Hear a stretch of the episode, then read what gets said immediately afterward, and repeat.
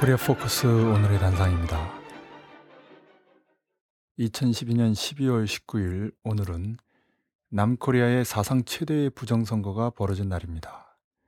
이승만 독재 정권을 끝내 붕괴시킨 3.15 부정선거를 훨씬 능가하며 최첨단 방식으로 천문학적인 규모의 불법 부정선거로 박근혜 새누리당 정권을 세운 날입니다.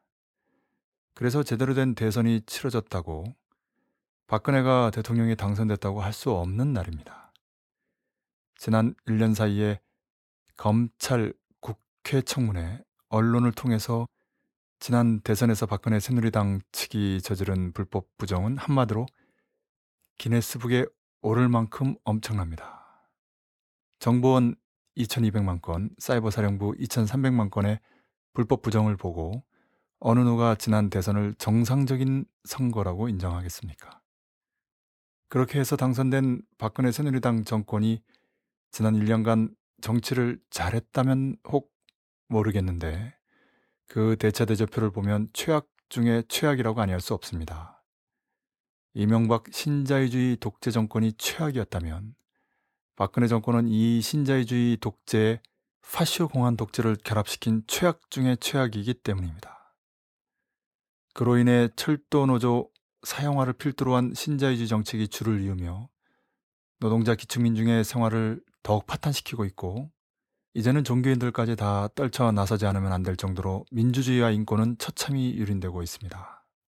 더구나 박근혜 새누리당 정권은 일관된 친미 친일 정책과 반복 호전 정책으로 인해 코리아 반도 상황은 말 그대로 일촉즉발의 핵전쟁 직전 상황에 처해 있습니다.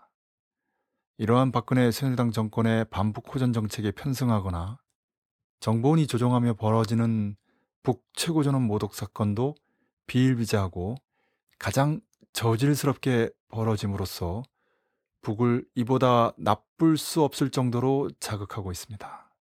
이는 모두 북이 이른바 통일대전, 반미대전이라고 부르는 최후의 전쟁 결심을 촉발시키는 매우 위험천만한 전쟁 불장난이 아닐 수 없습니다. 일단 전쟁이 벌어지면 지난 코리아 전과는 비교할 수 없을 정도로 파국적인 결과를 낳을 수 있다고 볼 때 정말로 심히 우려스럽지 않을 수 없습니다.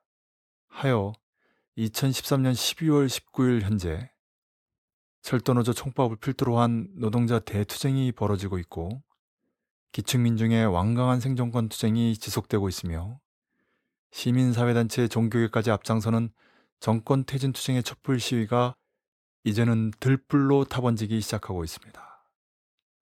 과연 2013년 12월 19일이 오늘의 6월 10일이 되고 박근혜 새누리당 정권 퇴진이라는 오늘의 6.29 선언을 강제해내며 나아가 일체의 개량 조치에 현혹되지 않고 노동자 민중의 계속 항쟁이 줄기차게 벌어져 마침내 참된 민주정권을 수립할 수 있겠는가에 내외의 관심이 집중되고 있습니다. 억압이 있으면 저항이 있고 어둠이 깊어지면 새벽이 가까워온다는 이치와 행동하지 않는 양심은 악의 편이라는 김대중 대통령의 유언을 깊이 새겨야 할 때입니다. 오늘의 단상이었습니다.